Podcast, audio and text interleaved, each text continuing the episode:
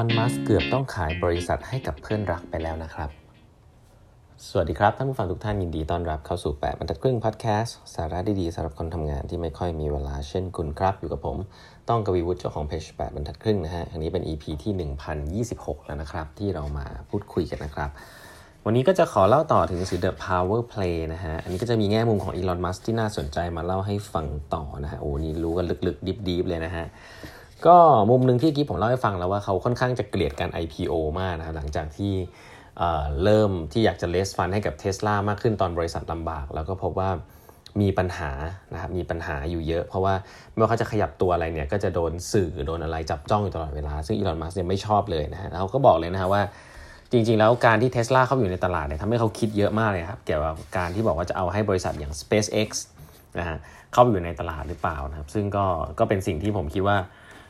เขาก็ได้เรียนรู้นะครับ แต่เรียนรู้ด้วยด้วยเงินก้อนโต คือเทสลาเข้าไปอยู่ในตลาดแล้วนะครับ แล้วก็ทำให้รู้ว่าการเข้าอยู่ตลาด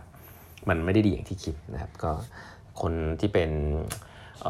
อย่างที่พอทราบอะครับพอมีผู้ถือหุ้นมากๆเนี่ยผู้ถือหุ้นบางส่วนก็อาจจะต้องไม่ต้องการอะไรที่มัน long term มากนะอาจจะต้องการกำไรปันผลอาจจะดูผลประกอบการเป็น quarter แล้วก็มีถามคำถามอย่างเดียวนะครับ ก็สิ่งเหล่านี้ก็เป็นสิ่งที่เกิดขึ้นจริงๆนะครับ ถ้าคุณคิดจะอยู่ในตลาดหลักทรัพย์ทีนี้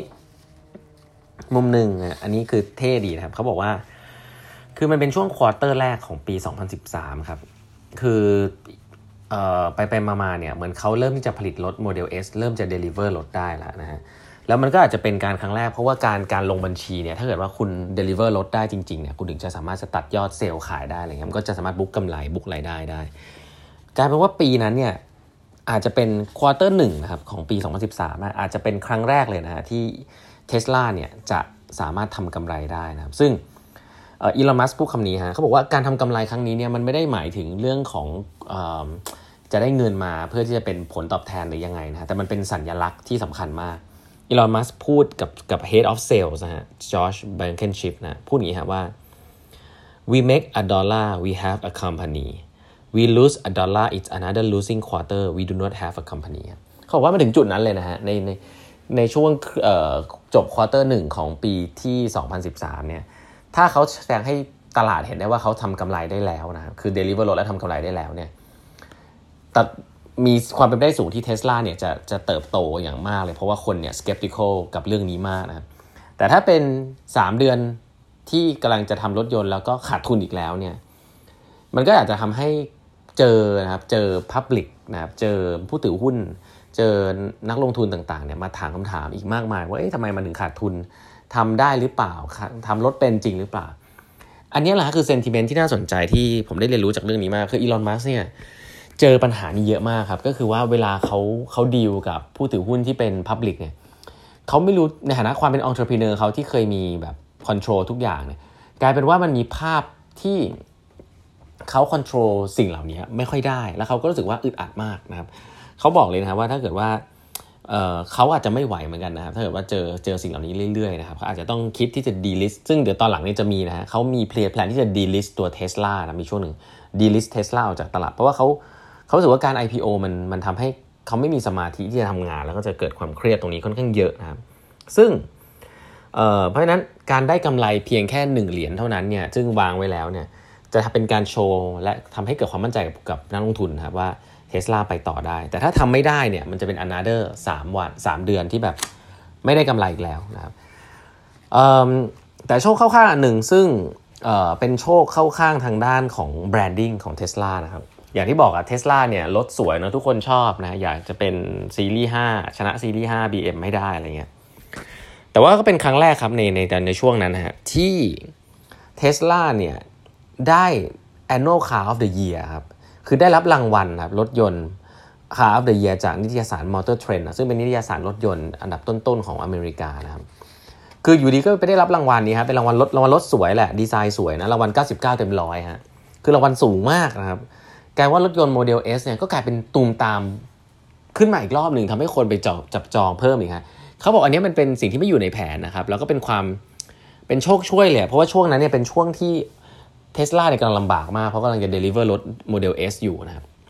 อันนี้ผมอยากให้เห็นว่าจริงๆ แล้วในที่เราเห็นอีลอนมัสเก่งๆ แล้วก็ถึงทุกวันนี้เนี่ยมันก็มีความโชคดีอย่างเงี้ยนะครับกับทุกๆคนนะองค์กรมันแทบจะเจ๊งไปอยู่แล้วแทบจะลำบากมากๆอยู่แล้วเพราะฉะนั้นปีนั้นเนี่ยเขาปิดนะ quarter นั้นเนี่ยรู้สึกว่าปิดปิดเซลล์ไปได้ดีมากๆเลยนะครับ แล้วก็ทำกำไรเป็นครั้งแรกนะครับ แถมได้รายได้อันนึงเข้ามาอีกฮะเป็นเป็นโชคช่วยนะฮะก็คือว่าทุกๆเซลล์ที่เทสลาจะขายได้เนี่ยจะ qualify ที่จะเป็นการ sale carbon credit ด้วยนะเพราะว่าเป็นรถไฟฟ้า ก็ได้เงินเข้ามา 68 ล้านเหรียญอะไรเงี้ยคือสิ่งน่าสนใจคือพอผมเริ่มอ่านไปเรื่อยๆผมรู้สึกว่ามันมีหลายๆ อันที่อีลอนมัสก็ก็มาเซอร์ไพรส์ว่าเฮ้ยเออมันมันมันโชคดีในช่วงนี้พอดี เพราะนั้น 3 เดือนแรกนะครับ 3 เดือนแรกของ 2013เนี่ยเป็นช่วงที่เขาเรียกว่า make or break เลยนะขององค์กรว่าจะ deliver ลดได้หรือเปล่า แล้วทำสร้างกำไรได้หรือเปล่าแล้วผลก็คือว่าเขาทำได้นะครับซึ่งครั้งนี้เป็นสิ่งที่ทำให้ผู้ถือหุ้นค่อนข้างมั่นใจมากขึ้นว่าเฮ้ยองค์กรนี้มันทำลดเป็นมัน deliver ลดได้ แล้วมันสุดท้ายกลับมาสร้างกำไรได้นะครับก่อนนิตยสาร Motor Trend เนี่ยหลังจากนั้นเนี่ยก็โอ้โหเป็นนิตยสารที่อีลอนมัสค่อนข้างรักเลยนะฮะเพราะว่าให้รางวัลรถยนต์สวยงามนะฮะกับกับกับบริษัทเทสลานะครับก็90คะแนน 99 เต็มร้อยนะฮะซึ่ง อันนี้คือสุดยอดมากนะครับ แล้วก็อีลอนมัสเนี่ยก็เมื่อมีปัญหาหนักๆแบบนี้ครับแล้วองค์กรมันเริ่มใหญ่ขึ้น เริ่มมี shop floor ที่มีคนทำงานเป็นพันๆคนเนี่ยเขาพูดสิ่งนี้กับพนักงานนะฮะนี่ผมอยากจะอ่านให้ฟังลองเอาไปใช้เขาบอกว่า you can talk to your managers managers without permission นะ you can talk directly to a VP in another department you can talk to me you can talk to anyone without any anyone else permission moreover you should consider yourself obligated to do so until the right things happen นะ the point here is not random chit chat but rather ensuring that we execute ultra fast and well ก็ง่ายๆครับ คืออีลอน มัสก์พยายามจะพูดว่าอยากให้ทุกคน break silo ครับว่า ถ้าคุณมีไอเดียที่ดียังไงเนี่ยให้ไปคุยกับใครก็ได้เลย ที่มีหน้าที่รับผิดชอบกับสิ่งนั้นไม่ต้องกังวลที่จะข้ามหัวหัวหน้าของหัวหน้าคุณ หรือว่าคุณจะไปคุยกับคนต่างแผนกไม่ได้อะไรเงี้ยเขาอยากให้เป็น culture ที่ best ideas win จริงๆนะครับแล้วก็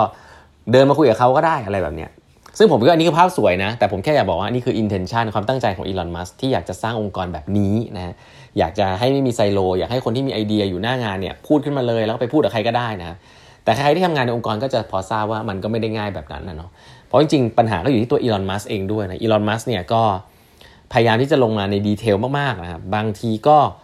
ก็ไม่ฟังบางทีก็สนใจในบางเรื่องก็ลงดีเทลมาก บางทีไม่สนใจบางเรื่องก็ไม่สนใจเลย ก็จะเอาแน่เอานอนมากไม่ได้ตามสไตล์อีลอนมัสนะก็อันนี้แค่มาเล่าให้ฟังว่า ความตั้งใจอีลอนมัสเนี่ยพูดแบบนี้นะครับเพื่อจะ break ไซโลขององค์กรของเขาที่มีคนมาก แต่เขาก็ยัง enable คนหน้างงานนะครับว่า ไม่อยากให้เกิดเหตุการณ์ว่าไม่กล้าพูดนะครับ แล้วก็กลัวหัวหน้าจะต้องเจอหัวหน้าก่อนแล้วค่อยผ่านหัวหน้าหัวหน้า อันนี้คือองค์กรใหญ่เมืองไทยเป็นนี้เยอะคือไซโล คือมี process กระบวนการกว่าที่ไอเดียหน้างงานมันจะโผล่ขึ้นมา ระดับตัดสินใจได้เนี่ย ก็กังวลเกรงใจคนนั้นคนนี้หัวหน้าไม่แฮปปี้กับลูกน้องทำไมพูดข้ามหัวฉันอะไรเงี้ยนี่คือ culture ไทยมากนะครับซึ่งอีลอนมัสบอกว่าเขาไม่ต้องการเสี่ยวนี้เลยฮะแล้วหลาย ๆ ครั้งเนี่ยก็ต้องยอมรับจริง ๆ นะครับ เหมือนที่ Google บอกอะ middle management เนี่ยแหละที่เป็นปัญหาถ้าบริหารไม่ดี คือจะเป็น bottleneck ขององค์กรเลยคือ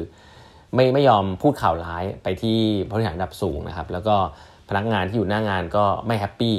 เพราะว่าติดนู่นติดนี่ติดนั่นอะไรเงี้ย middle management ก็จะมีปัญหาเยอะเมื่อองค์กรมัน ใหญ่ขึ้นนะครับ อาจจะเป็น bottleneck ได้เนาะ Google เนี่ยเคยเคยไล่ middle management ออกทั้งแผงสองครั้งด้วยกันนะเพราะฉะนั้นอันนี้ก็จะบอกได้ว่าอีลอนมัสก็เชื่อในเรื่องนี้เหมือนกันนะฮะวันนี้เวลาหมดแล้วนะครับ ฝากกด subscribe แบบพัดครึ่ง podcast ด้วยนะครับ แล้วเดี๋ยวเราพบกันใหม่พรุ่งนี้ครับ สวัสดีครับ